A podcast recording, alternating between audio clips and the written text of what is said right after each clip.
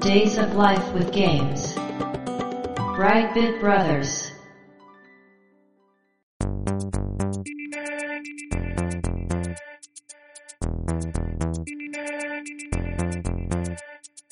どうも、ワンピー川崎です。どうも、2P 長谷川です。この番組はかつてゲーム少年だったワンピー川崎と 2P 長谷川の二人がゲームにまつわる様々な話題で古きを訪ねて新しきを知る番組です。はい。ということで、ブライトビットブラザーズステージ180です。ありがとうございます。今回はお便り、コメント回ということで、うん。前回がおそらく最長の2時間ということだったんですが、 今回申し訳ないんですが、ちょっとこう、紹介するコメントを絞らせていただきましたので、はい。短くはなるとは思いますちょっが、とね、さすがにもう、全員1回っていうのでも、もうほんとね、ありがたいことにですね、回を重ねるごとにコメントやお便りいただける数が増えてきまして、はい。もうあのー紹介しきれないのはもちろんなんですが、その中からでも全員1回ずつというのもかなり難しくなってきてまして、うん。申し訳ないんですが、いくつかその中から絞らせて紹介させていただきます。はい、すいません。今回はステージ170から179まではい。にいただいたコメントお便りの紹介なんですが、オープニングではまずそれ以外のね、それに該当しないコメントお便りの紹介したいと思います。はい。では、梅丸さんからいただきました。はい。 1P 川崎さんから教えてもらったゲーム業界機関。うんアマゾンで155円で売ってたから速攻でポチってしまった。あらすじ読むだけでワクワクする。こんな情報、ポッドキャストやってなかったら知ることもなかっただろうな。といただきました。ありがとうございます。ありがとうございます。はい。こちら、ゲームクロッシングというね、うんゲームのポッドキャストやられてる梅丸さんからいただいたコメントなんですが、はい。これ梅丸さんの番組で、うん。ゲームにまつわる怖い話か、うん。都市伝説とかをね、紹介する回があったんですよ。はい。で、それを私が聞いて、うん。こういう本もありますよとうん。いうので、梅丸さんに紹介したんですよねうん。。うん。なら梅丸さんが安かったから買いましたと、うん。購入していただけたみたいで、ね、まあ、この本でもだいぶ古い本なんですね。これ20年ぐらい前の本。 僕前調べた時こんな安くなかったけどな。あ、そちょうど安くなってたんじゃないですう。うかね。ん。うん。これ私あの、持ってるんですけど、うん。うん。まあ、非常に当時でもマニアックな本だったんですよ。うん。ゲーム業界で起こった怖い話とか、ゲーム業界の人が経験した怖い話を取材して集めた本ということでうね、ん。うん。本当に一部の人にしか需要がないんじゃないかという 本なんですが、うん。まあ、楽しんでいただけたらいいなと思います。はい。では次、長谷川さんお願いします。はい、小松菜さんからいただきました。レトロショップを探索。積みゲーが消化できていないので、買い控えしている私。音楽なら聴けるかもと思って CD コーナーを眺めていると EOP の CD 発見。手に取ってみると CD ドラムであることが発覚。そのまま他行を見ていくと、ときメモの CD ドラマも発見。深夜の勢いで購入。絶対 BB ブロさんの影響。といただきました。ありがとうございます。ありがとうございます。小松菜さんもね、はい。ゲーム脳といううんポッドキャスト番組をやられてます。はい。脳は農業の脳です。そう。ゲ ームと農業ということでね、 はい。途中で出てきたあの TOP の CD というのがね、はい。 Tales of Fantasia だと思うんですね、これ。ねえ、ドラマ CD なんてあるんですね。あるでしょうね。うーん。で、そのまま Tales なんで、立ちつてとの行をね、見ていったら、ときメモの CD ドラマがあったと。はい。それを購入ということでね。うん。実はこの後、小松菜さん、ときメモの CD が非常に気に入られたみたいでですね。はい。番組の中で話されてます。うん。ぜひそちらの方も聞いていただけたら。あの、ときメモのゲームをプレイせずにドラマはいは CD いだけ聞いた方の感想。ああ、珍しでもね、ドラマ CD 自体のクオリティが非常に高いので、い。うん。十分単体のドラマとして楽しめると思いますので、はい。まあ納得ですよ。ちゃんと本人というか、はい。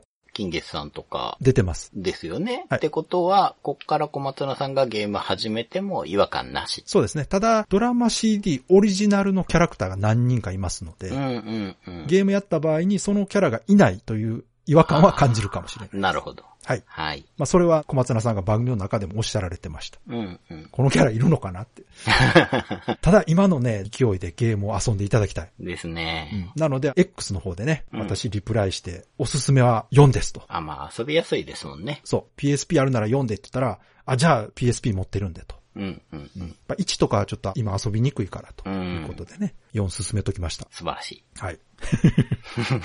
では続いて、高重さんからいただきました。はい。当時の屈辱を果たすべく、レッドアリーマーをリベンジしました。この令和の世にエンディングを見れるようになるとは、ありがとう任天堂オンライン、かっこ巻き戻し機能、ありがとう BB ブロス。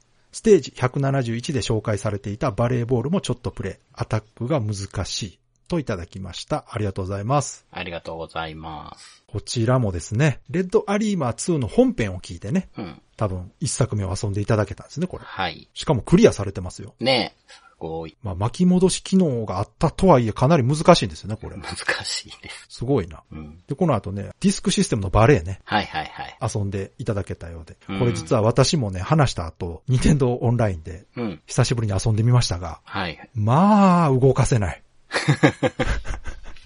なまってますか。なまってる。もうめちゃくちゃ、なまってるも何も、それはもう40年 前ぐらいの記憶ですから。うん。ただね、これできるようになったらやっぱ楽しいだろうなっていう感じはしましたね。うんうん。いや、ほんとよくできてますよ。うん。ボタン二つでこんだけのことやらせてたのかな。全く同じことを思いま した。は本い。編で言ってましたけど。すごい。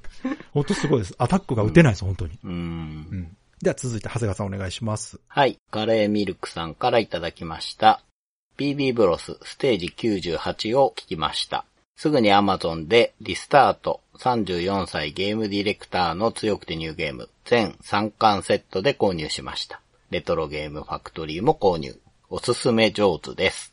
といただきました。ありがとうございまあす。りがとうございます。はい、こちらもね、はい。だいぶ前の回ですけどね、うん、うん、レトロゲームを題材にしたうん。漫画と小説うんを紹介させていただいたんですけれども、はい。そちらを聞いていただいて、うん。実際購入していただけたと。はい。いや、この2作品は本当どちらもおすすめなんで、ね。絶対損しないです。そうそう。おすすめ上手なね、ところも、まあ、川崎さんがすごく熱を持って話したんで、まあもちろんあるんですけど、もともと面白いですからね。そうです。それが伝わったっていうね。そうそうそう。これ本当にね、ゲーム、特にね、レトロゲームうん。というものに愛着がある方ならば、うんうん。すごく楽しめる内容になってると思いますので。はい。まあそこを抜きにしてもね、番組の中でも言いましたけど、そそうそうこを抜きにしても物語としてうん。楽しめるように作られてますので、ぜひね、まだステージ98聞いてないうん。方はですね、ぜひね、一度聞いていただいて、うん。気になったなら読んでいただきたいなとはい。思います。ということで、オープニングで紹介するお便りは以上となります。その他、ステージ170から179までにいただいたコメント、お便りは本編で紹介していきたいと思います。今回もよろしくお願いします。よろしくお願いします。 Days of Life with Games. Brightbit Brothers. では、ステージ170。はい。 170面到達記念リスナー大感謝祭ということで、こちらの方にいただいたコメントお便り紹介したいと思います。はい。まずは、むぴょこさんからいただきました。いつも楽しい番組をありがとうございます。まだオープニングしか聞けていませんが、自分の独り言ツイートが読み上げられて、冷えとなりました。若干の気恥ずかしさはありますが、BB ブロスに出会えた喜びをお二方に組んでいただけたようでとても嬉しいです。長時間の収録に編集お疲れ様でした。といただきました。ありがとうございます。ありがとうございます。はい。こちらね、ステージ170で、むぴょこさんのコメント紹介させていただいたんですよ。はい。まあ、そちらに対してのコメントということで。ね、こう、喜んでいただけたのが伝わってき て、我々も嬉しいですが、そうです。ねぎらいの言葉までね、いただく。 この時が2時間超えの時でしたからめね。っちゃ長いやつで すよ。やりすぎた回です。そうそう。確か60コメントぐらい紹介したんちゃうかったかな。そうなんですよ。その、短い文章をうんいっぱい選べばうん、なんとかなるかなって思ったらそ、うならなかった。そうですね。よく考えたらう。、ん。コメント読むだけじゃないですからね。そう。そうなんです。ね、我々がそれにコメントするというそう計算を忘れてました ね。人間ですからね、そう読み上げボットじゃないんで、は それは時間かかるなと。ね。では続き、長谷川さんお願いします。はい、ミートさんからいただきました。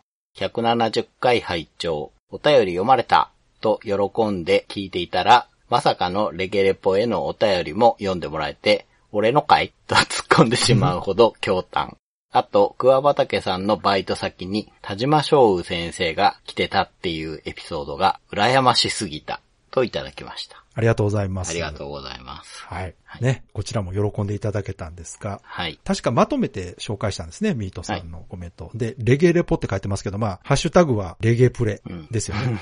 レトロゲームプレイレポートなんですけども。はい。そちらの方にもね、感想をいただけてたんで、まとめて紹介させていただきました。はい。そしてこのね、桑畑さんうのんお便りね、うん。バイト先に田島翔夫先生が打ち合わせで来てたと。そうそうそう。喫茶店ね。これは羨ましいでしょう。みんな羨ましいと思ってると思います。田島翔夫先生ご存知なら。ね。マジかと。でも、一回じゃなさそうでしたもんねい。や、そりゃ、打ち合わせするお店なんてね。何度かお見かけしてるようで、ねえ。すごいなこれはもうシフト取り合いです よ。うんねえ。ぁうん。これは羨ましいですね、確かにね。うん。では、続いて、ブログコメントの方に、ポリープさんからいただきました。はい。お便り読んでいただきましてありがとうございます。とっくに克服していたと思っていたスクエアアレルギーは感知していなかったようです。エニックスの方は結構好きで、独身時代に彼女と長電話をしながら、ファミコンドラクエ3をプレイしていた時の出来事を思い出しました。彼女、明日も仕事だからもう寝る。私、おやすみ、鉄の盾まで買ってから寝るわ。彼女、今いくら持ってんの私、300ゴールド。彼女、あと900ゴールドも稼ぐの早く寝なさいよ。極めて一般的な女性としか付き合ってこなかった私は、ドラクエ3の鉄の盾の値段を暗記した上で、その周辺で900ゴールド稼ぐことの大変さを覚えていて、即答できる女性が実在することに衝撃を受けたのです。俺にはこいつしかいない。結婚を決意した瞬間となるのでした。うん。あれから11年、今でも時折夫婦でファミコン音源の良さや昔のゲームの思い出を語りつつ面白おかしく暮らしています。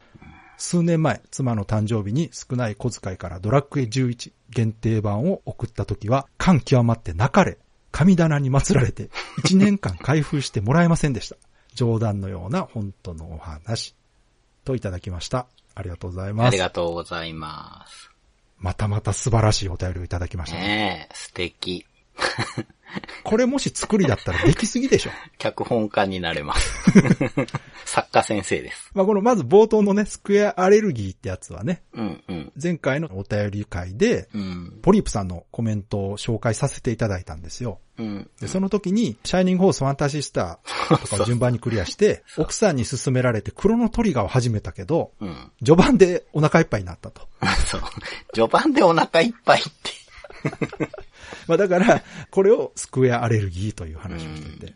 でもエニックスの方は好きなのでドラクエを遊んでいたと。うん、うん。ね、この会話のやりとりと、この会話からね、はい、このまあ、元彼女、現奥さんのね、はい。奥さんのことを推測するこのポリープさんの推理力 ね。これすごくないですかこれ。ま、まあまあまあ、すごいですね。すごい。だって鉄の盾の値段を覚えていて、うん。ということはこのあたりでこの金額貯めるのは結構大変だから、早く寝なさいよと言える女性に惚れるというね。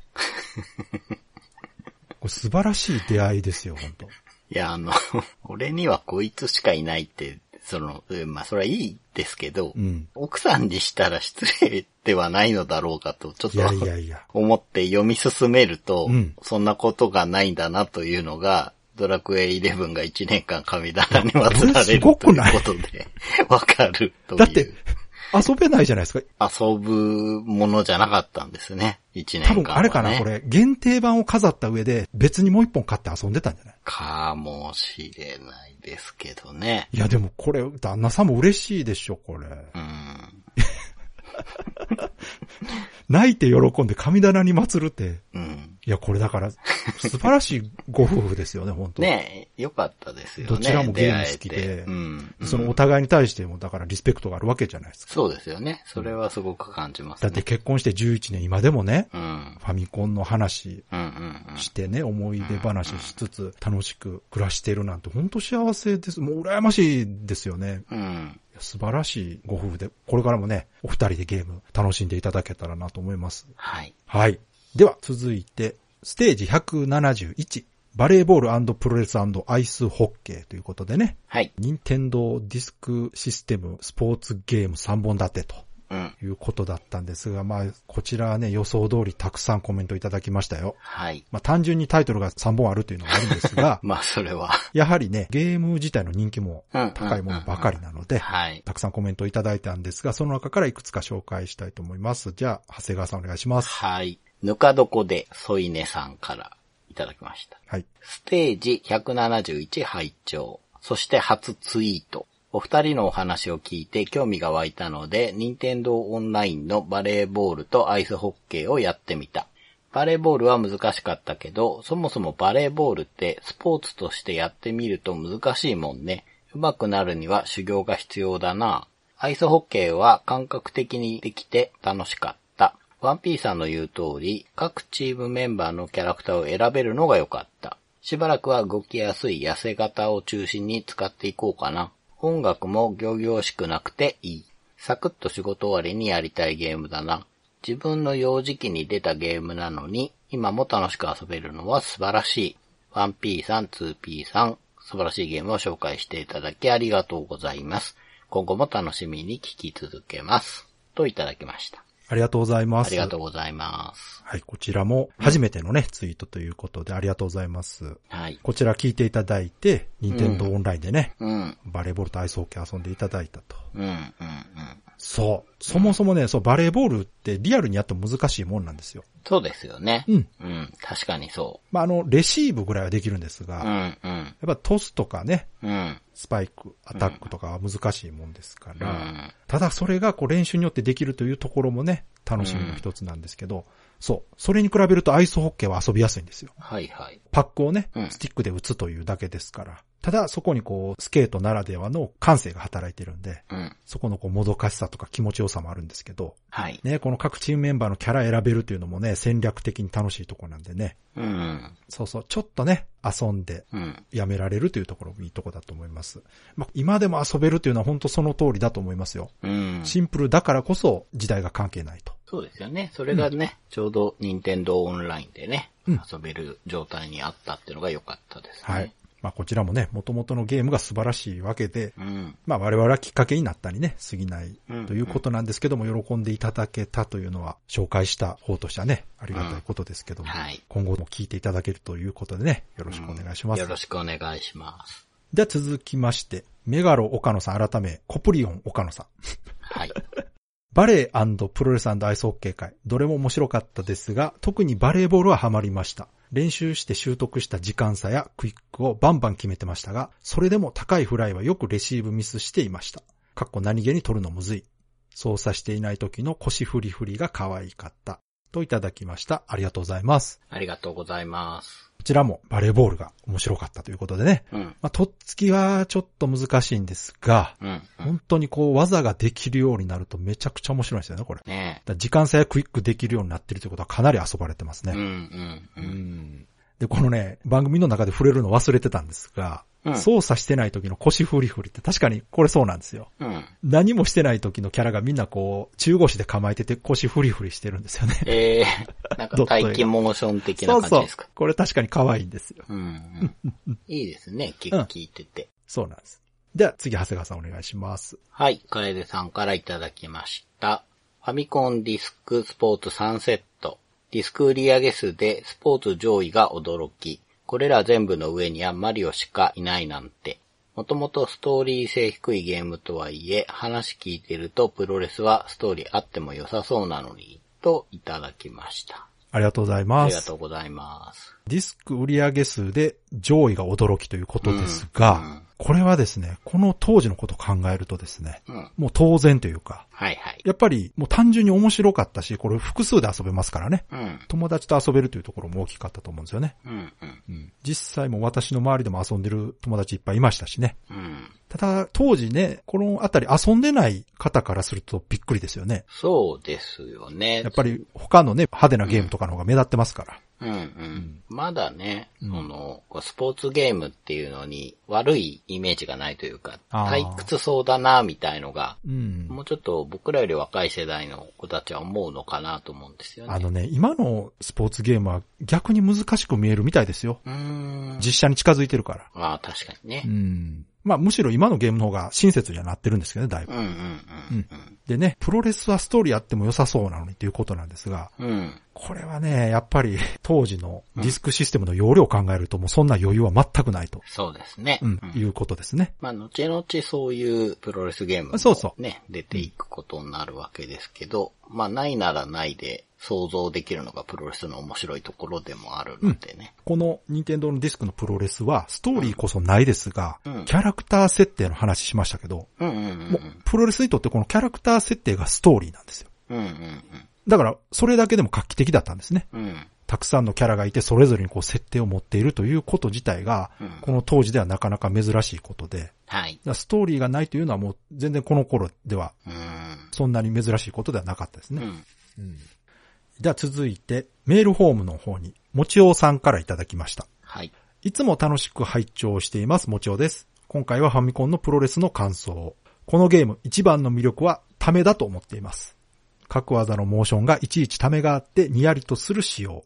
例えば、バックドロップは投げる前に一瞬後ろに回るグラフィックがあったり、ラリアットを相手に当てた時に、ボフッという音がした後も、L 字の腕のグラフィックが一瞬残っていたり、相手の体力が多い時にブレーンバスターやパイルドライバーを仕掛けた時、技が決まらず同じ技で返される瞬間、一瞬お互いの動きが止まってから返したり、明らかにゲームのテンポとしては悪くなるのに、でもそのためを用意しているので、遊んだ時のそうそうこれこれ感がとても強くなります。うん。だからこそ CPU 戦でもただ相手に勝つのではなく試合の中でどの技をどのタイミングで使っていくのか考えるのが楽しくてロープギアでブレーンバスターかけて相手を場外に落としその後自分からロープに走り反動で場外の相手にプランチャーをかますさらに無理やり起こして鉄柵に相手をぶつけて先にリングに戻り相手がリングに戻ろうとするところをロープギアラリアットをぶちかましそして相手を追い込んでの仕上げに円髄切りからフォールでカウントスリーを奪うなど、実際の試合の流れっぽくして遊びながら一人脳内実況で盛り上がり、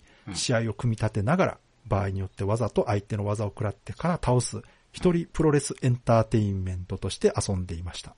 フォールするとき、ピンフォールしかできないのが不満でしたが、それでもディスク片面で遊べるこのゲームは CPU 戦も対人戦もとても楽しんだ作品です。シュミット式バックブリーカー入れるなら、ジャーマンスープレックスホールドでそのまま3カウント取りたかったですね。長文乱文失礼しました。これからも楽しみに聞いていきます。といただきました。ありがとうございます。 ありがとうございます。こちらも非常に熱いうん。お便りだったんですが、もうこれを読むだけでね、もちおさんがプロレスもお好きなんだなというのがわかるんです が、こういう脳内ドラマがね、うん。組み立てられるのがプロレスのいいとこなんですよね。そうそうそで、それぐらいプロレスらしさを表現できてるゲームだったんですよ、やっぱう。り。うん。だからこそ、すごく人気があって、うん。遊んだ人の記憶に残ってると思うんですけど。うん。まあ本当にやっぱよくできてますね。うん。このためが大事というところも、こはうい作った人たちがね、プロレスのどこが重要で、プロレスらしさであるかとうん。うんいうところが分かった上でね、はい作。られてるんだなと。うん。この、ね、ための部分読んでて、うん。最近ね、発売されたストリートファイタはーい6、うんスト6、はいで、ザンギエフがうん、ためというかアピール使うようになったじゃないですか。そうですね。うん。ね、投げ技の前に一瞬こう見栄を切ったりとか。であれだけですごいプロレス感 が出たなぁと思ってて。そうですね。うーん。やっとそういうことやる余裕が出てきたんですね。そうそうそうそうそう。なんかこれぞプロレスだなっていうのをね。ね。うん。だからそこをね、もちろさんはこの時にためから感じててっていうね、ことですよね。うん。だからその時代時代でできる範囲でね、うんうん。いかにらしく見せるかとはいはい。いうところのこだわりが分かるわけですよね、これうね。ん。うん。やっぱよくできてますね。ね。はい。では続いてステージ172です。はい。月風魔伝源平東魔伝とはい。いうことでね、この2本立て、うん。因縁の2本立てとうん。いうことなんですが、こちらもね、非常にたくさんはい。いただきましたね、コメント。多かったですね。うん。うん。いろいろとね、うん。似たような感想の中では、うん。勘違いしてましたという方がね、結構やっぱいらっしゃって、はいはい。同じタイトルだと思ってましたと。そうそうそうそうそう。うん。そうですよね。結構ね、そういう方多かったですね、やっぱりね。うんただこう、遊んだ人にとっては、うん。面白かったっていうね、うん意見が多かったですそうでよね。すね。うんはいじゃあ、長谷川さん、お願いします。はい。君彦さんからいただきました。そもそもアーケードの源平島魔伝をよく知らなかったので、ファミコンに移植した時にタイトルを月風魔伝に変更したものだと勝手に思い込んでいた。といただきました。ありがとうござあいりまがすと。うございまはい、もう早速ですが、はいこういう方結構いらっしゃいました。す。ですね。やっぱりねう、ん源平うん東魔伝自体がアーケードゲームでしたから、うんうん、うん。まあゲームセンター行かない人は知らないですよね。まあそうですね。うん。ただ、君彦さんは源平東魔伝を一応知ってたと。そうそうそうそう。その上でファミコンで月風魔伝出た時に、ああ、あったあった、みたいなね。そうそう。あ、名前変わって出たんだうん、ま っていう。あ思いますよね。まあ、思わせるビジュアルですかまあら。当然そうです、これ。 これ、君彦さん何も悪くないそう。そうそう。うんうん。これあの番組の中でも言ってますけど、これはもはう、い。どっちもどっちな感じですね。はい。 はい。で、続いて、大ちゃんさんからいただきました。月、風磨さんは未来人など、衝撃の内容。 コナミとナムコのリスペクト合戦も面白かった。月風魔伝と源平東魔伝は混同してましたね。コナミワイワイワールドに出演したのは過激よと思い込んでま した。といただきました。ありがとうございます。あはりい、がとうございます。こちらも同じく、はい。ワイワイワールドに過激を出てたとね。いや、それは、マーベルのね、映画にダークホースのヒーローが出てくるような もんで す。まあ。ね。でもわかんないですよねう。ん。うん。まあ、しょうがないわなと。うん。思いますよね、これね。うん。でもよかったですよ。あの、月風磨さんね。私もびっくりでしたけど。うんしかも未来人でね。うん。いろいろびっくりがありましたけど。そうですね。では次、長谷川さんお願いします。はい、さちこさんからいただきました。我が家にあったのは月風魔伝だけだったので、パクリとは知らずにプレイしていました。コナミは好きなゲームが多いですが、これは特に好きなものの一つでした。音楽がどれも良いですが、その中でも龍骨汽船の曲は本当に素晴らしい出来です。今でも大好きでよく聴いています。ちなみに BB ブロスさんの例のアンケートには、これ入れるか悩みました。結局こっちはメジャーだから、マイナーかつ何人かは知ってそうなものを選択。まあ、マイナーすぎる曲は YouTube にそもそも上がってなかったりして、リクエスト基準を満たしていませんでした。といただきました。ありがとうございありまがすと。うございます。月風までは持っていたと。 はい。 あの、まあ、パクリかな まあ、言い切っちゃうのはね、なかなかあれですが。まあこれね、あの、番組の中でも言ってますけど、パクリではないと思うんですよね。 そうそうそうそう。リスペクトということそうですねにしておきましょう。はい。オマージュです。はい。 はい。でもね、好きなタイトルだというのはね、幸子はさんい。も言わはれい。てますから。はい。うんわかります。面白いですからでね。ね、例のアンケートっていうのはこのオンラインイベントのね、はい。リクエスト曲1曲書いてくださいというところでね、うん、うん。悩んだという話なんですけど、うん。こっちはメジャーだからと。うん。まあそうか、月風までの音楽はメジャーですよね、確かにね。まあ、曲として、ファミ曲としてコはねンの名曲としては、結そうそう構そう上げる人は多いんじゃないかなと。うん。で、マイナーすぎる曲リクエストしようとしたけどね、YouTube に上がってないからな。 そうです確かにね。。そうなってしまうと我々もね、わからないの。どうもできないですからね。はい。では続いて、カジケンさんからいただきました。はい。月風魔伝はパッケージがかっこよくて今でも大事に持ってます。うん。源平とは似て非なるものでゲームとして面白く何回もクリアしてました。両作。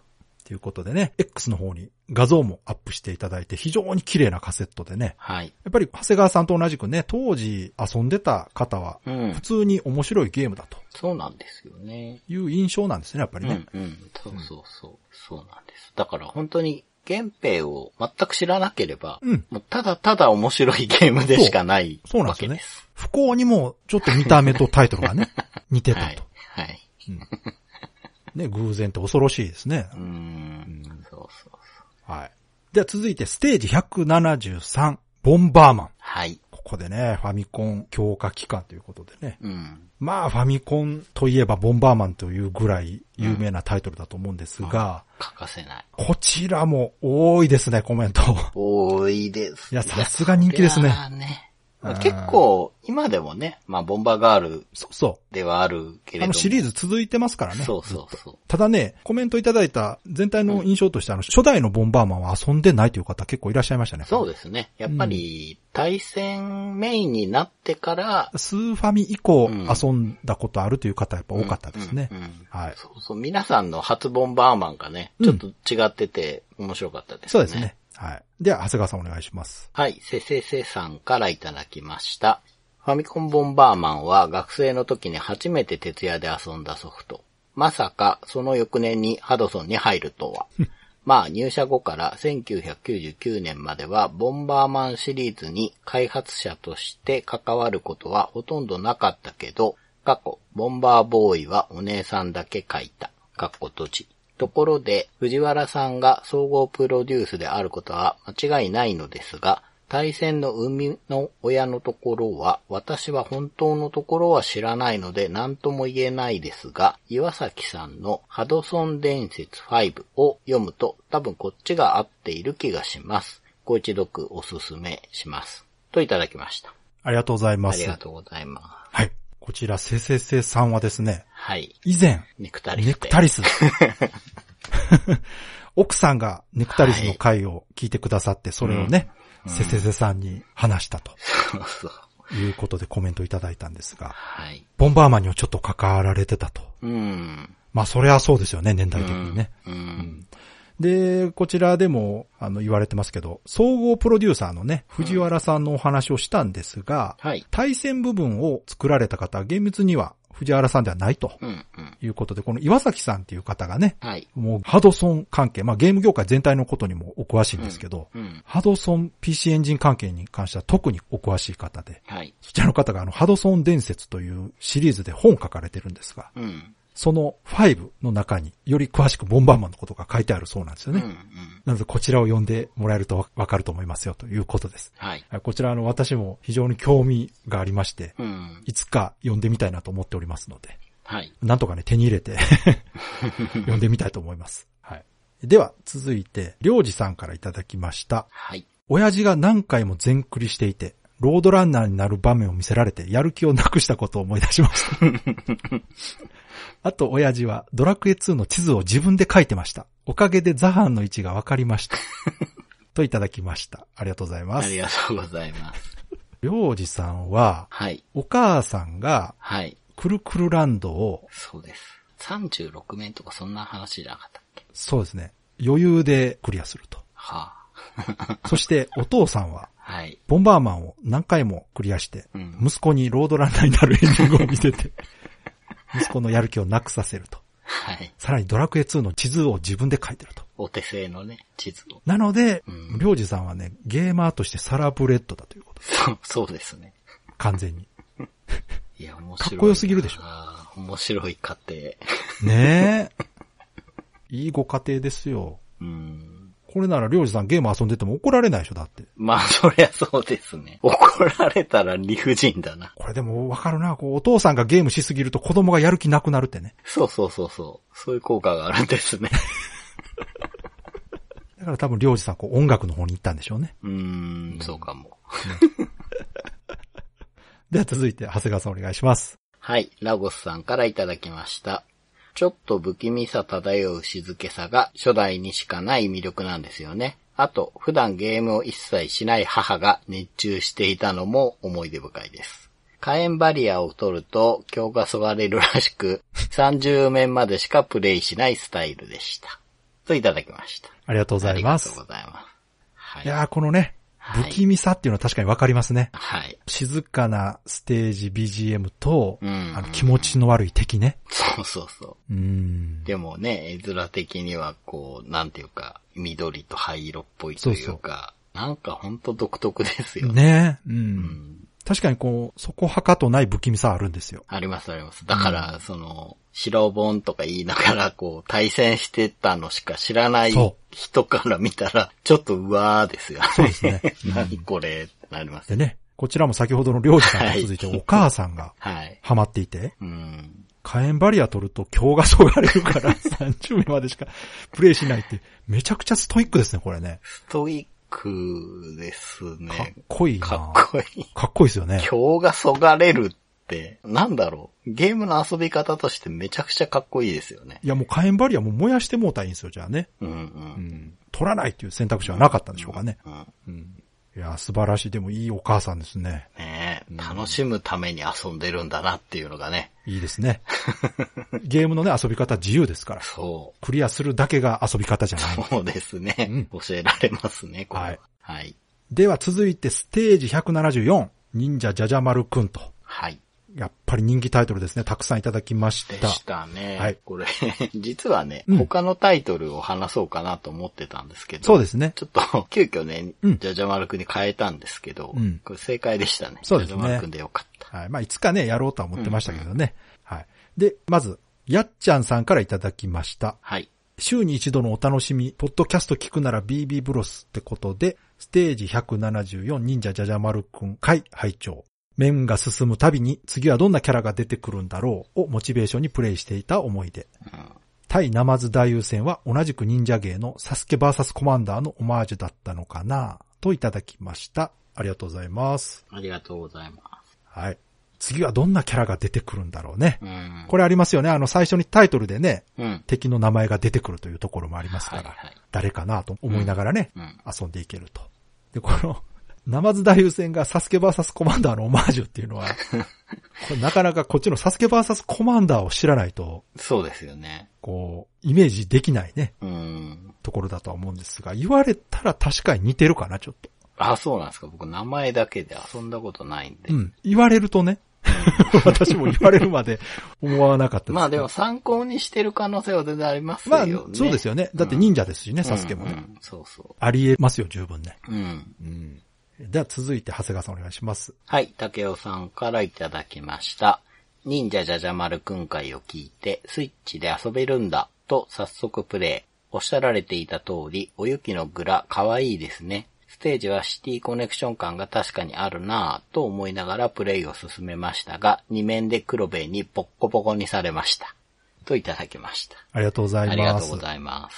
いやーこちらもね、聞いていただいて、うん。遊んでいただけたと。はい。そう、お雪可愛いんですよ。うん。でね、 シティコネクション感があると思って遊んでたら、黒部でボコボコにされるという ね。そう、黒部結構強いんよな。強いです、強いですう。ん。何気に強いんですよね。やっぱ飛び道具売ってきて相殺しますからね、あいつ。うん、そうなんですよ。結構強いな。うん。まあでもね、遊んでればちょっとずつ慣れてきますから。そうなんですよね。不思議とね、慣れてくるんですよね、やあっぱのゲねー、ム。そういう風に作られてるんでしょう。うん。はい。では、続いてサムヒーローワンさんからいただきました。はい。ジャジャ丸の大冒険。私の周りの友達は結構持ってました。逆に本家の忍者ジャジャ丸くん知りませんでした。うん。忍者には我慢。考えると不思議な組み合わせだけど、この設定が大好きです。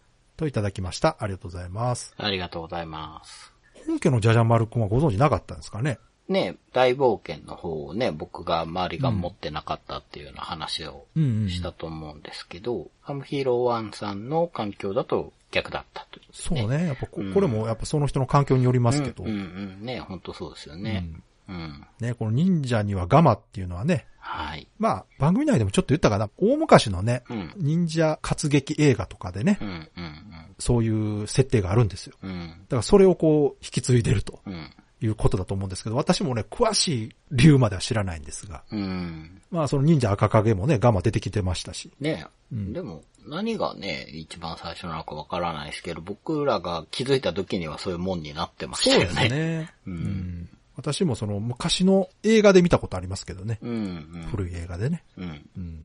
では続いて、ステージ175、アイスクライマーバルーンファイト。こちらも任天堂二人用ゲーム、うん。 2本立てと。はい。やはりこちらも人気タイトルということでたくさんいただきました。はい。では、長谷川さんお願いします。はい。ヤンマーさんからいただきました。VS アイスクライマーの VS っていうのは対戦って意味ではなくて、任天堂が開発したアーケード基盤の名前だと思いますよ。アイスクライマーもバルーンファイトもスイッチオンラインにありますよ。通信で二人プレイもできます。といただきました。ありがとうございありがまとうす。ございます。はい、こちらはもう我々が番組で話してたことの訂正としてね、うん。情報をいただいたんですが、はい。そう、これ VS アイスクライマーって対戦のことだと思ったんですけど、どうも違ったみたいで、うんうん。確かにね、後で調べたら VS 基盤っていうね、なるほどねう。ん、基盤の名前だったんですよ。うんうんうん。なので一度公開したやつ、ちょっと編集してね、うんうんア。ップし直しました。はい。で、今遊ぶのはどうしたらいいかなみたいな話もしたんですが、うんうん。スイッチオンラインでしっかり遊べました。うん。二人プレイも通信でできるということで、うん。私と長谷川さんも遊べるということで。ですね。うんで、やっぱりこのタイトルはね、それできた方が全然そうですね。いいですもんね。はい。。じゃあ続いて、鳥のターキーさんからいただきました。はい。どっちもやったなぁうちは兄弟が3人、近所に同世代の幼馴染が2人いたので、みんなで集まって対戦、もしくは協力プレイのできるゲームが大人気で、みんなでこぞってその手のゲームを買っては持ち寄って遊んでました。この2本も当然ラインナップに入っていて、みんなでワイワイ言いながらプレイしました。自分的にはアイスクライマーのタイトル画面の音楽が大好きで、ゲームを起動後もすぐにスタートせずに音楽を聴いてからスタートボタンを押していました。といただきました。ありがとうございます。ありがとうございます。はい、どちらもよく遊んだとね、いうことで、しかも、その複数人数で遊ぶ環境があったというのは、これはいいことですよね。うん。うん。友達がね、集まる家というのは、やっぱりみんなで遊べるゲームが人気なので、はい。そういうのもちょっと遊ぶという環境になりやすいんですが。うん。まあ、このアイスクライマーのタイトル画面いいですよね。うん。いいです、いいです。私も好きですけど。起動後、すぐにスタートせず音楽聴いてからね、遊ぶという、これもいいですよね、なんかねなんかね、おしゃれなんだような、んうん、 じゃあ、次、長谷川さんお願いします。はい。西波さんからいただきました。アイスクライマー。プレイヤーがミスした時に凍って回転しながら落下していくんだけど、よく見ると雪の結晶みたいに見えるようになってて、子供心におしゃれってなった思い出。ボーナスステージ曲、すごい好きだった。この時期の任天堂ゲームの音楽は本当おしゃれ。レッキングクルー特に好き。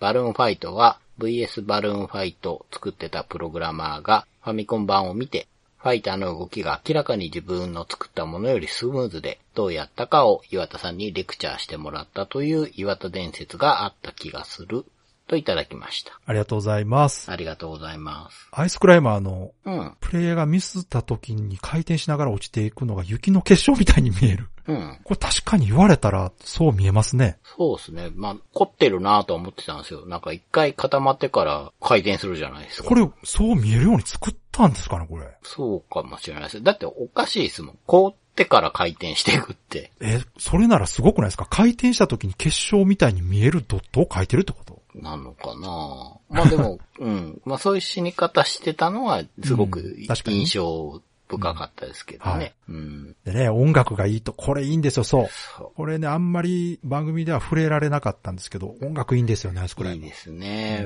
う。ん日本ともね、うん良いし、もっと言ったらこの頃の任天堂の曲ってなんか、おしゃれ、なんだろう、ジャズっぽいというか、ああ、そうね。海外っぽいっていうか、もうだから本当にレッキングクルー僕も大好きだうし、んうんうんアイスクライマーとバルーンファイト、番組中で言ったかななんか金閣銀閣みたいなイメージが僕はあっうんうんて、このファミコン初期の任天堂のすごくいい日本っていうイメージがあるんですけど、うんうんうんなんかちょっと目立たないけど、いぶし銀のいいソフトとしてレッキングクルーって印象があるんですよ、僕は。そうねす。ごく面白いなんかレッキングクールーの BGM ってちょっとこうドラムが裏打ちしてるみたいなリズムだった気がするな。うんうなんうんんか、ちゃ、ちゃ、みたいな感じ。そうそうそうそうそう。で、うんブラッキーとかね、うん。もう今名前違くなっちゃったのかないなくなっちゃったのかな、あとなんかナスビ仮面とか、うんうん。敵のデザインも、なんか海外のピンクパンサーとかみたいなアニメっぽいあじゃないですか、なんか。そうね。すごい好きだったので、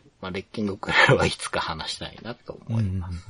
うん、でね、この最後のね、はい。元のバルーンファイトをね、作ってたプログラマーの人が、ファミコン版見て、うん。動きが良くなってる から、どういうことですかと、はい。ファミコン版を移植した岩田さんにうん。教えてもらいに行ったというね。うん。あ、これも本当にありそうですよね、これね。うん。十分あり得る。から、プログラマーとしてもやっぱりすごく優秀だったってことですよねいや。もうまずそちらが先みたいですね。うん、うん、ご存知の方からすると。うん。うん。だからこそ実際任天堂の社長に抜擢された時は周りの人の方がびっくりしたんじゃないですかね。ああ、そうかもしれだって一現場プログラマーから社長になった方ですからね。ない。うん。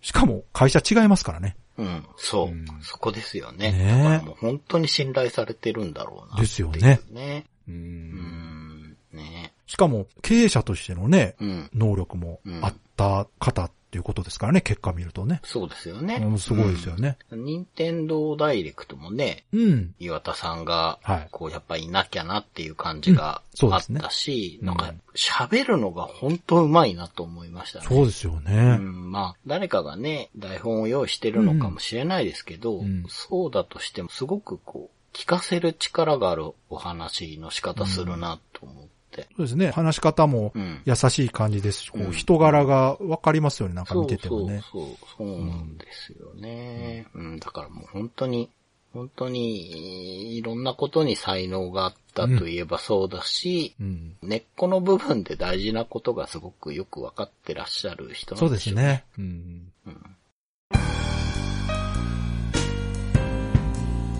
Days of Life with Games. Bright Bit Brothers.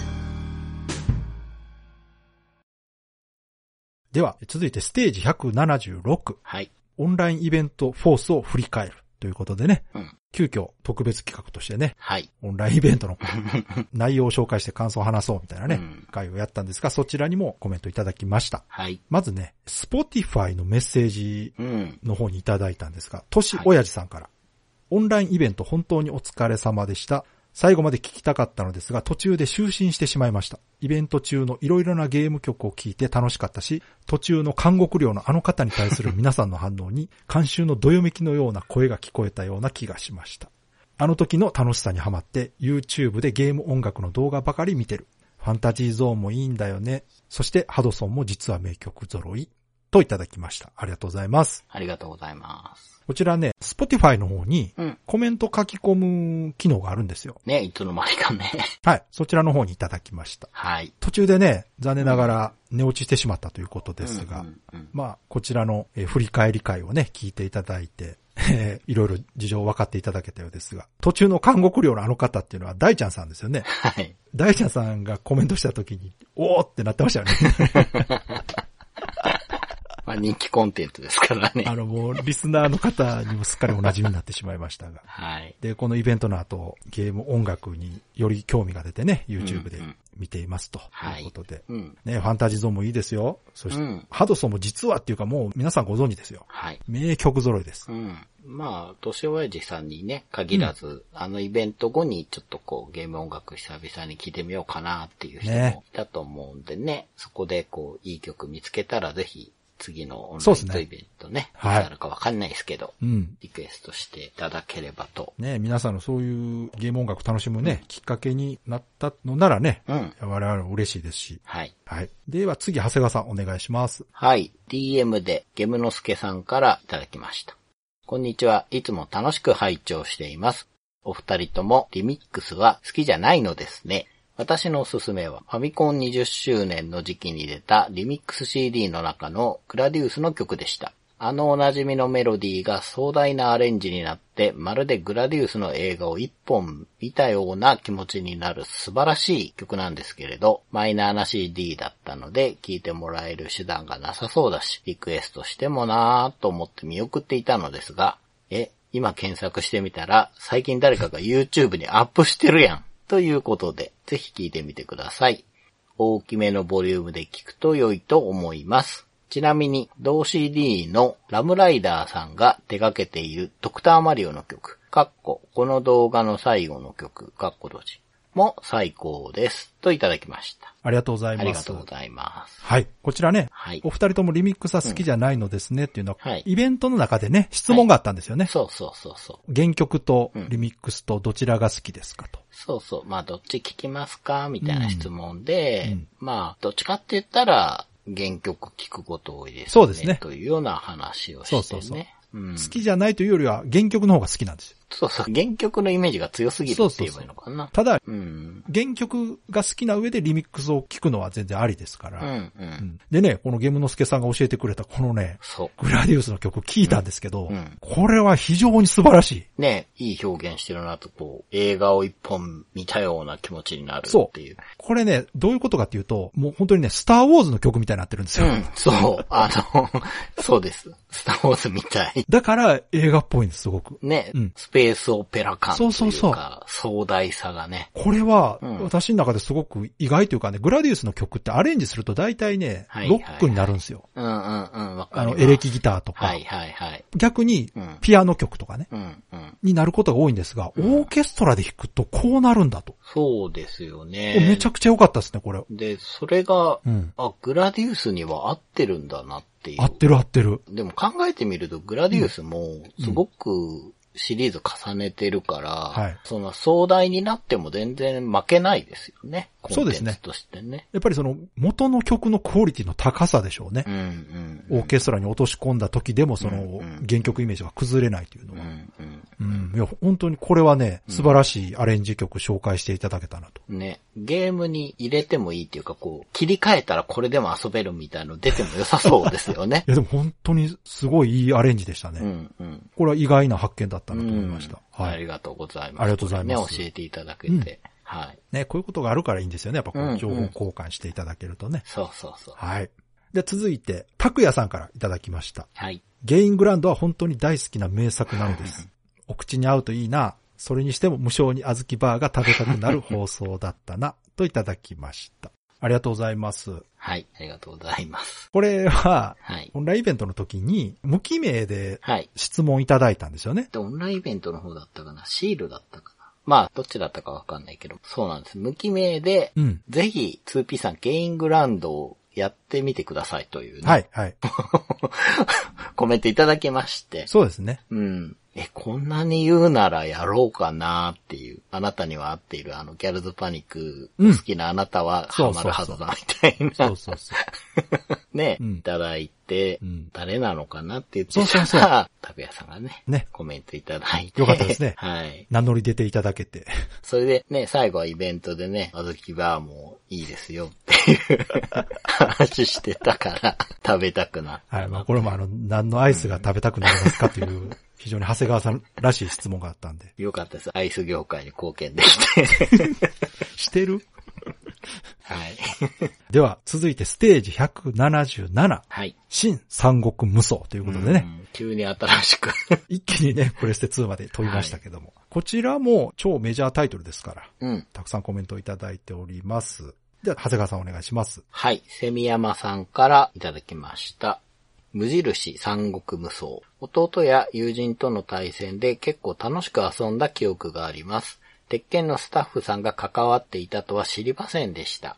呂布が強すぎるため、同キャラ対戦以外では封印していた気が します。真の方は戦略アクションという部分をあまり理解しておらず、適当に近くにいる敵に攻撃するだけの雑プレイを重ねていたためか、全クリには至りませんでした。といただきました。ありがとうござあいりまがすと。うございます。この無印三国無双というのは格闘ゲームの方ですね。はい。芯がつく前に 3D 格闘があったんですよという話をしたら、はい。 BB ブロスだなーって思ったんですけど、やたら無印三国無双へのね感想が多かったんです。結構遊んでる方多かった ですね。びっくりしましたね。もちろんね、新三国無双はシリーズ長くて、これが面白かった、僕も好きですっていうのも多かったんですけど、本当にね、 うん。無印三国無双へのコメントが3、4件あって、そんなことあると思って僕は見てましいた、や、ね。私嬉しかったですね。あ、うんうん格ゲー三国無双結構有名やんと思って。ね。うん。うん。よかったよかったそう。まあ、その中から代表して。はい。まあ、やっぱね、当時 3D 格闘ゲーム流行ってたっていうのもあると思うんですよね。うん、うん、ううんん。そうですね。でね、鉄拳のスタッフ関わってた。当時そういう話を私が聞いたなっていう話をしたんですけど、はい。まあ、確実ではないですよ。どっかで聞いた気はするんですが。うんうん。はい。まあでも遊んでみてそんないや、でも、感じあるぞ。うん遊んで私も確信したんですけど。うん。色に違いない。うんで、シンの方はね、うんやっぱちょっとゲームの遊び方がわからなかったので、うんうん。全クリアできなかったということですが。ただ、ね、それがわかんなくても、ちまちまちまちま面白いのそが、うねもうほんと無双のすごいとこだと思いますね。そうそうそううん。うん。確かに。では続いて、盆栽忍者さんからいただきました。はい。今は無双系っていうと、何も考えずに爽快感のあるアクションができるゲームって感じだけど、初めて真の1をやった時は難しいゲームって印象だった。仲間の部隊と一緒に進んで敵拠点を落としつつ前線を押し上げる感じでいかないと敵に囲まれてすぐにやられてしまった。僕が下手なのもあるとは思うけどタクティカルアクションの名が示す通り少しシミュレーションっぽさが残っていてステージの終わりには自分たちがどう動いたかを見れてどこが良くなかったかと考えるのが好きだった。あと印象的なのは2の呂布。あれは本気で怖かった。僕が一番やり込んだのは4。全キャラ最強にしようとして、関羽戦利口ステージをひたすら周回していて、気づいたら24時間以上経っていたのはいい思い出。うん。無双シリーズを何作も遊んでいると、よくどれも同じだろうと言われるんだけど、そんな人たちに一言言いたい。同じバニラアイスでも、ハーゲンダッツとレディー・ボーデンと31とエッセルスーパーカップとソーとホームランバーとじゃ全然違うでしょ。そういうことだよ。はい。といただきました。ありがとうございます。ありがとうございます。盆栽忍者さんはうん。うん難しいゲームという印象だったね。初めて遊んだ時。うん。で、この敵拠点を落としつつ前線を押し上げて仲間と一緒に進むといいうのうがんうん。無双の遊び方なんですよ。うん。初期のね。うん。うん。で、このステージの終わりに自分たちがどう動いたかってリプレイが出るんですよね。簡易マークではい。リプレイが見れるようになってるんですけど、うん。確かにこれは本編で話してなかったな。うん。うん。そう、そしてね、呂布が怖いというね。ああ、わかる。呂布がね、本当に強いんですよ。めちゃくちゃ強いですよね。めちゃくちゃ強い。呂布が恐ろしいっていうコメントは、盆栽忍者さん以外にも何件かそうそうそうい。ただいて、それ読んでて僕も、うわ、そうだった、めちゃくちゃ強かったっていうね。で、これはもう意図的にやってるし、そうですよね。実際三国志を多少でも知ってる人は、もう呂布が強いというのは共通認識なんで、そうですよね。それをね、こう、実感できるうんうん。という意味では、このゲームっていうのはすごく最適だなと思いました。うん、そうです。映画でもね、あそこまで怖く感じないですよ。ああ、そかなり 怖い。あの、僕、横山光輝三国志から入ったから、はいまあ、横山先生の呂布って、うんまあなんか単純にずるいやつって感じがあるんですよ。うんすごい強いんですけど、はいはでも強さよりはあちこち行ったってことの方が印象強かったんですけど、あの、人を裏切ってるっていうそうね、そそうのそうそうそう印象ですよね。うん。そっちの側面が強いんですけど、蒼天航路だと、はい。むちゃくちゃ強さ そうねがクローズアップしているじゃないですかう。ん。うん。だからそっちに近いなっていう恐ろしさでしたね。ほんと強かった。まあ、やっぱりゲームの性質上アクションゲームですから、うん。うんもう単純に武力、攻撃力が高いと。うん。しかもね、他の馬よりはるかに大きい関鳥羽というね、うん。有名な赤い馬に乗って両方がこう突進してくるともうめちゃくちゃ恐ろしいんですよ。うん。うん。これは敵ながらもう本当にゲームやっててね、楽しかった。うん。うん。キャーキャー言いながらね、うん。うんもう逃げてましたよ。うん。まあだからこそ自分が両方使うときは楽しいし、はい。その違う武将でね、両方倒すのもすごく楽しかったんですよね。うん。うん。で、この一番やり込んだのは4っていうことですけど、うん。この関羽千里公って私もやりましたね。うん。ここがね、稼ぎやすいんですよ。なるほど。うん。稼ぎステージなんです、ここ。うん。うん。短くて、その割に敵がいっぱい出てくるから、うん。うん。うん。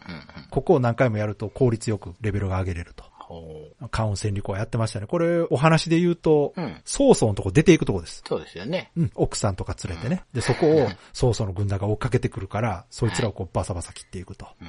はい、これいいですね。懐かしい な。で、最後にね、うん。無双シリーズどれも一緒だけど違うぞというのをね、はい。バニラアイスで例えてると。やっぱりこう、アイスブームが来てますね。い、や、そういうことか な。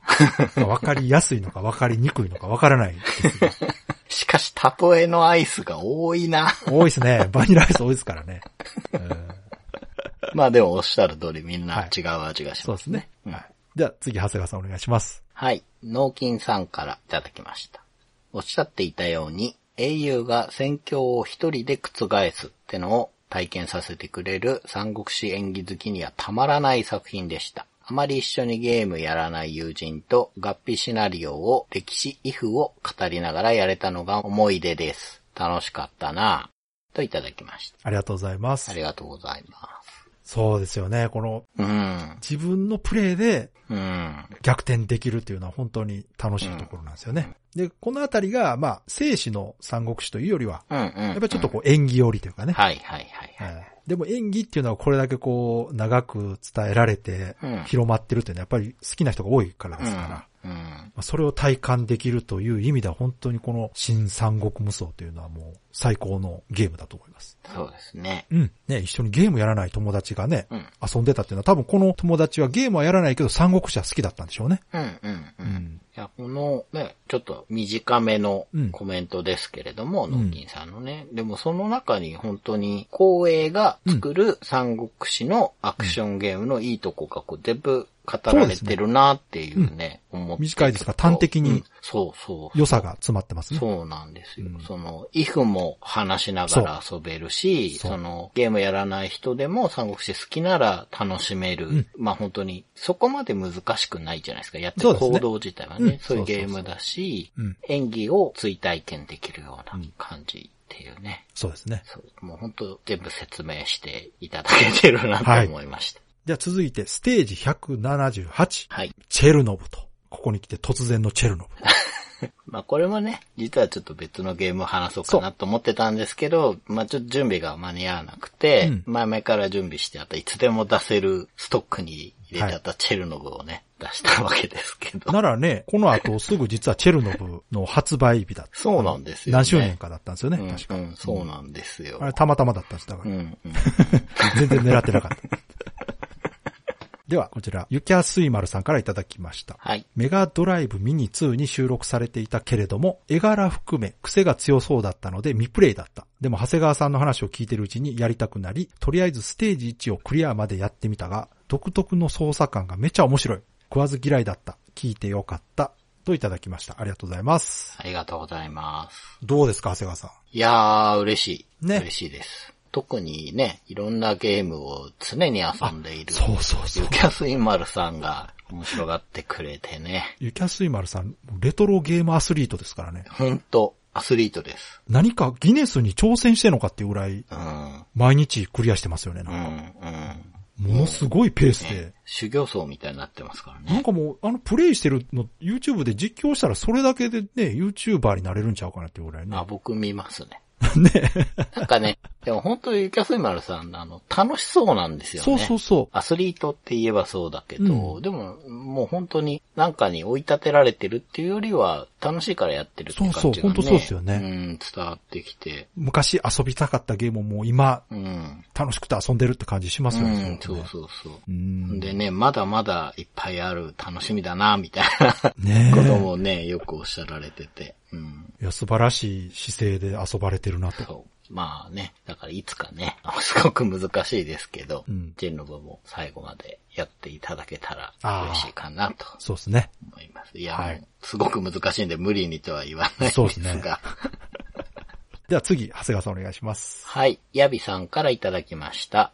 コンティニューの度に主人公のグラフィックがポコポコに変化するゲームだったよなあ、それはカルノフか。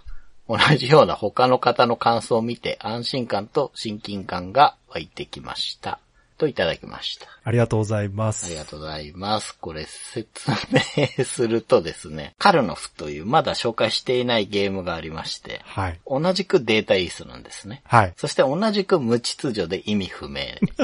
ゲームとしてはカルノフの方が意味不明です。そうですね。はい。仕組みが変なんで、あのゲームは。なので、変だというつながりだけで、こう、やヤビさんは、あ、なんか知ってるゲームの話してるぞ、と思って聞いてたら、違う変なゲームだったいというやね、これね、あと一番大きな原因、名前ですよ。似てるんですよね。そう源平東マデンと月風マデンと同じ現象が起きてます、ここでも。そう。いや、だって、後ろ3文字ほぼ一緒じゃないですか。そうそうそう。チェルノブ、カルノフですからねう。ん。それはね、勘違いするし、ヤビさん以外にもね、はいあれ、カルノフじゃないか、み たいいらなっしゃいましたねご意見あって。どちらも知ってると間違えないんですけどう、ん、こう、うっすらと両方知ってるとね、うん。うん。あれ、どっちだったっけみたいなね。そうですまね。だ十分あり得る。うん、うん。まあ、これほぼタイトルのせいだと思うんですよ。キャラは絶対間違えないですから。キャラは間違いないで見ても似つかないですからね。す。はい。ほんと、いつかね、カルノフも話す日は来そうな気がするので。そうね、長谷川さんがそ多の時分話してくれると思いますけど。うん。はい。じゃあ続いて、ヘイカさんからいただきました。今日のおすすめ BB ブロスは、ステージ178、チェルノブ海、アーケード版ではなく、メガドライブ版を徹底的に解説。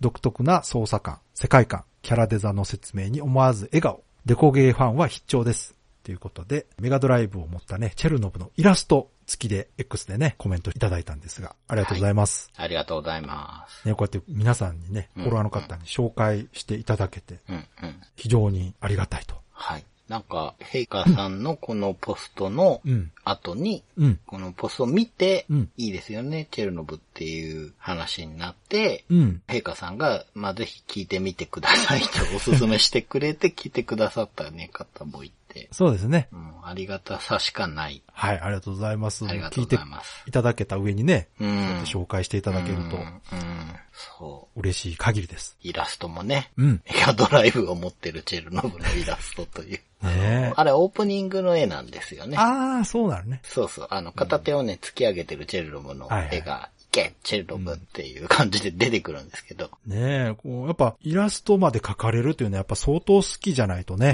うんうんできないことですから、陛下さんもね、はいはいチェルノブお好きなんだと思いますけど、うんで、さらにね、それを見てこう反応する方もたくさんいらっしゃるということで、やっぱり改めてね、チェルノブ人気あるなと思って。そうですね。ただのその、色物芸扱いされてないんだなということを感じ入れて嬉しかったですね。嬉しかったです。うん。では、続いて、ステージ179、塊魂と。はい。ということで、またね、ここでプレステ2のタイトルですが、こちらももうシリーズ続いてる人気タイトルですから、うん。たくさんコメントいただきました。では、長谷川さんお願いします。はい。桑畑さんからいただきました。塊魂。名前ぐらいしか知らなかったけど、えらい面白そうですね。スイッチで買っちゃおうかな。アムコのゲームだったんだ。なんか、ソニーだと勘違いしていたな。といただきました。ありがとうございあまりがすと。うございます。桑畑さんはね、名前しか知らなかったとうんう。いうんことですが、聞いていただいて興味持っていただけたようでう、ん。今ならね、確かにスイッチで買えますね。うん。なんかセールやってたみたいですね、この前。みたいですよね。うんなんかナムコのゲーム全般的にセそうールしてたみたいそうそでう。ドリラ、塊魂、文字ぴったんね。いい3本立てですよ、もね。うどれ買っても外れなしですね。そうそう、全部面白いから、うん違う方向性で全部面白いっていうね、お得だなと。ナムコの良さが詰まってるゲそうそう。ームですね。そうです。うん決してね、その派手うんなお金のかかったゲームだけ作ってんじゃないんだぜといううんね、。うん。ナムコらしさが詰まってると。はい。で、桑畑さん、ソニーのゲームだと思ってたと。うん。わかりますあーこれもでもわかる、うん、わかる。うん番組とかでも話してますけど、うんこうちょっとこう、おしゃれで、うん。ゲームっぽくないゲームを出してたんですよね。うん。ソニーが。で、やそってれまのしたね一つだと思われてたんでしょうね、多うん。分うん。ね。うんでもね、ソニーはね、あそこまで奇抜な世界観はあんまないんですよ。そうなんです。なんソかニーは。奇抜にしてもね、おしゃれさの方が買ってしまうんですよ。そうそうそう。うん。ナムコはそこを超えてくるんで。そうです よね。で、ゲームとしての完成度もやっぱり塊魂まがあすごそうくですね高いので。うん。うん。そうそうそう。そうですそのあたりは実際遊んでいただけるとね、本当うんすぐ分かっていただけると思いますので、ぜひね、はい。この機会に遊んでいただけたらなとはい。思います。で、続いて、クムさんからいただきました。塊魂シリーズというと、Xbox 360のビューティフル塊魂を遊んだことがあります。番組を聞きながら直感的な操作感、心地よい BGM、わかりやすいゲーム性、塊が大きくなっていくことによる満足感など、様々な楽しい思い出が蘇ってきました。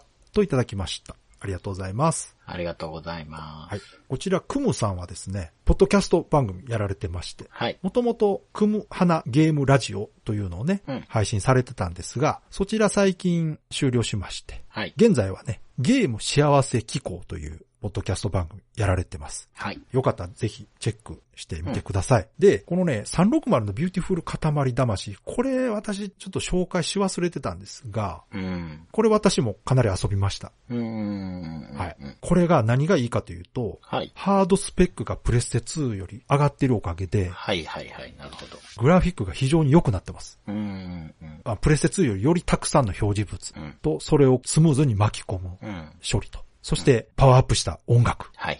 ということでね、この360ビューティフル塊魂もかなりいいタイトルです。はい。これってリメイクされてないのかな最近のやつでは。うーん、なんかこう、塊魂って、うん。名前だけだとよくわかんないんですよ、ね。わかんないですね。 ただ、うんやってることは全部一緒といえば一緒で、そうそうなんか僕の私のとかもあったじゃないですか。そうねあれは PSP だっけな。私だからね、あの曲で認識してるんですよね。うんうんうんこの曲かかってたのはこれだなとかって。うんうんうん。ただ遊んでないものもあるんですよ。PSP 版とかはいはいはい。遊んでないんで、ちょっとわかんないですけ僕はどち。ょっとやりましたね。まあちょっと PSP はね、まあ、スペックの問題がありますからね。スペックもだし、あの操作がやっぱ操作。ね。そうかそうアか。ナログが、 そうね。うーん、ちょっと難しいんですけど。まあ、手軽さはありますけどね。そうそ PSP うはそうなんですよ。だから慣れるとね、全然面白いですけど、なんかでも全部ね、うん合わさったやつがね、出てもいいですよね。ああ、出 た。はそしたら全部の曲聴けるし、いはい。リッジレーサーズ2みたいなやつね。そうそうそう。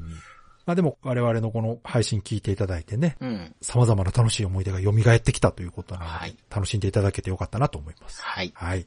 では次、長谷川さんお願いします。はい、コッシーさんからいただきました。塊魂会来た。スペースチャンネル5同様、やればハッピーな気分になれるゲーム筆頭。一見おバカな世界観に見せつつも、突き詰めれば謎の感動を呼ぶ作品になるということの一例。みんな大好きのパッケージは違和感なかったですね。塊魂スタッフならやりかねないなぁ、といただきました。ありがとうございます。ありがとうございます。コッシーさんもこのリアクションからするとお好きなんですね。うん。そうそうそう。確かにね、うんスペちゃんと似てる感じ確はあかりに。ます。確かに。そう、これ言われて膝を打ちますね。ね、ゲーム内容は全く違いますけれどもそ、う。マインドが一緒なんですよ。そうね、方向性というかその、世界をダンスで幸せにするか、うん。ね、固まって幸せにするかっていう差だ け、っていう感じがするな。え、なんかね、どっちもやりきってるんですよね。うんうんうほんんと突き詰めれば謎の感動を呼ぶって。そう、ここですよね。はい。一見おバカに見せつつ、うん。最後までやると、うん。謎の感動があるというかね。そうそうそうう。ん。それはね、どっちのゲームにも言えることですけうんあど、るやっぱり作る方がしうんっかり作りきってるから、そうなりますよね。そうですね。うん。明確なコンセプトをがっちりこうん。う、持ったまま作ってるというかね。そうそう、ブレずにね、最後まで作り切ってくださってるんで。そうではい。では次、ジュンさんからいただきました。はい。塊魂とか新三国無双とかは 3D でしか作れないゲーム性の代表例だと思う。中身も意外と荒削りというわけでなく、例えば細長いものを巻き込んだ後、だんだんと当たり判定が丸くなっていくところとか、丁寧な作りなのはさすがナムコって感じがした。といただきました。ありがとうございます。ありがとうございます。はい、ここでね、塊と新三国無双がうん 3D でしか作れないゲーム性の代表例。確かに。そう、これほんと確かにですよね。うん。まあ、新三国無双に関しては、あの敵がわらわら出てくるのを倒すという意味では、うん。 2D でできなくもないかもしれないし、まあ、塊魂もね、うん。 2D 上で表現できなくはないかもしれないんですが、ただ、やはり 3D 表現のゲーム機のスペックが上がったことによってできたタイトルではあるんですよね、どちらも。そうですね。うんんやっぱり 2D しかない時代に、こういうゲーム作ろうと思っても、仕上がりが違うというか、完成のイメージが変わってきちゃうと思そううんですねですよね。まあ、時代もありますけど、ハードスペックが上がったことによって多数のうん。オブジェクトが表示できるから作れたゲームなんですよね、どちらもね。うんうんうん。そうですよね。うん。で、しかもね、どちらも大雑把に感じるけれども、うん実は中身は繊細に作られてると。うんうんうんうん。そう。ほんでね、この、ジュンさん書かれてるみたいに、細長いもの巻き込んだ後、当たり判定が丸くなっていくって、これね、そう、私も番組で言うの忘れてたんですけど、はい四角かったりね、長細いものとかも巻き込むんで、電柱とか巻き込むと、うん。ガッコンガッコンするんですよ。そうそうそう。 なんか動きがいびつになるんですよね。そうそうそうでもしばらく巻き込んでると、だんだんだんだんこう整ってき て、そう、馴染んでいくというかね綺。麗な動きに戻っていく。あのあたりは、おそらく物理的な多分挙動をちゃんと作ってるんだと思うんですようんうね。んう。うんんなんかね、ヒットがちゃんとしてるってことですそうよそうね。。でもそれってやっぱり作っていくときに、うんそうじゃないとおかしいだろっていうことで、それをちゃんと再現してるんだと思うんですよ。そうそう。だから、ね、都合よく地面にね、めり込ませちゃえってすれば、うんうんずーっと綺麗に回るわけじゃないですか。そ,、れをしてないって、確かに確かに。大変だとは思うんですよ、きっと。だから、感覚的にうん、いびつなものを巻き込んだときに、回してるときにこう重く感じるんですよね。ああ、わかります、ガッわコかンります。ガッコンってねそうそうそう。うわ、回しにくいってそうそう。言いながらね。そうそう。そあの感じが、やっぱ一体感というかう。うね。ん、うん。感覚的な部分でリンクしてるなっていう。うん。すごくその、最近のゲームではなかなか感じられないうんうん。操作感があると思います、あうそんこうは。ん。そう。うん遊んでる人にとっては、ちょっとストレスになりかねないんですよね。うんうんうんうんだけど、リアリティがあるから、うんあれでいいんだと思うんですよね。そうですね。。で、その回しにくいのがまただんだんこう馴染んでくるあたりにも、ちそょうそっうとこう気持ちよさありますそうね。そう、ありますありますう。ん。なんかこう、いびつな泥団子をこう丸くしてこうピカピカにしていくあの感じとかにね、近い。ちょっと達成感ありますよね。ありますうねん。はい。はい。ということで、今回のお便りコメント紹介は以上となります。はい。で、まあ、今回からね、ちょっと絞ったおかげで、はい。コメントいただいた方のコメントすべて読めなかったのでね。はい一人一回ルールもちょっともう 厳しくなったので、うんあの、お便りいただいた方のお名前だけ最後に、はい。お米粒さん、哲郎さん、つもたさん、まさとさん、大さん、さとさん、くろうどうさん、中ちゃんベイビーさん、やすさん、たくさん、だるにさん、でっかいのもみたいの三世さん、滝沢正和さん、師範さん、学ぶさん、三節婚さん、メオルさん、甲賀ひかるさん、キリン鍋さん、川崎アット絵描きさん、黒石さんからもメッセージいただきました。はい。ありがとうございました。ありがとうございます。はい。今回ね、うん。紹介する数を減らしてしまったんですが、はい。お名前だけでも紹介させていただきました。はい。では、今回も本当にたくさんのコメント、お便りありがとうございましたあ。りがとうございました。 Days of Life with Games. Brightbit Brothers. では、そろそろエンディングなんですけども、はい。まあ、今回お便り会ということでね、長谷川さんのレトロゲームプレイレポートはお休みとはい。ということなんですが、ではいつもの告知お願いします。はい。ブライトビットブラザーズでは番組に対するご意見、ご感想、あなたのゲームの思い出やゲームにまつわるエピソードなどお便りお待ちしています。ホームページ右側のメールフォームや番組の X アカウントへの DM などでお送りください。ポストの場合は、ハッシュタグ BB ブロス。BB がアルファベットでブロスがカタカナをつけていただけると見つけやすくて大変助かります。よかったら番組 X アカウントをフォローしてください。よろしくお願いします。よろしくお願いします。ということで今回はお便りコメント紹介会でした。はい。はい。お便り会も今回で18回目うん。ということで、あと20回ステージが進みますと、200回とそうですね。いうことで、うん。。それと同時にまあ4周年ですね。なんか見えてきましたよ、4周 年。もうなんか年末の雰囲気がちょっとこう漂ってきたといううんかそうですね。やっとね、涼しくなってきましたよね。ねえ、もう来年のカレンダーとか売ってますからね。まあ、そらそうですよねね。え、もう、こっから早いですよ。そうなんですよこね。っから。11月になって12月になったらもうす ぐ。もうクリスマス終わったらすぐお正月ですからね。 うん。 それはそうですね。ね早いですよね。もうなんか、うん。本当年末年始のあのスピード感って尋常じゃないなと思って、 特に大人になると余計に早く感じる。そうですね。子供の時ってもうちょっとこう、冬休みとか、お正月休みって長かった気がするんですよねうんなんかのんびりできてましたからね、子供の時はね。なんか大人になるとね、お正月とか、う年末にゲーム遊びにくい感じがする。ん。それは、そうです。なんかやることをちゃやんるとことやらがないとね。あるので。子供の時はね、そんな気にせんと遊んでましたけうんど。ううんんうん。まあまあ、でもね、うん BB ブロス自体は変わらぬペースでやっていけば、200回で4周まあそうですね。来年の春頃にはね、年。また200回になってるかなと思いますので、いまた今後ともね、引き続き聞いていただけまして、はい。まあ気が向いたらね、はい。コメントやお便りいただけましたら、うん紹介させていただきますので。はい。まだね、その200回の前に190回でね、そうね2回あるんで、そうだそうまあまた、まあ絞るかもしんないですけど、だ。はい。できるだけね、読んでいければなと思いますので、よろしくお願いします。はい、よろしくお願いします。では、今回も最後まで聞いていただいてありがとうございました。ありがとうございました。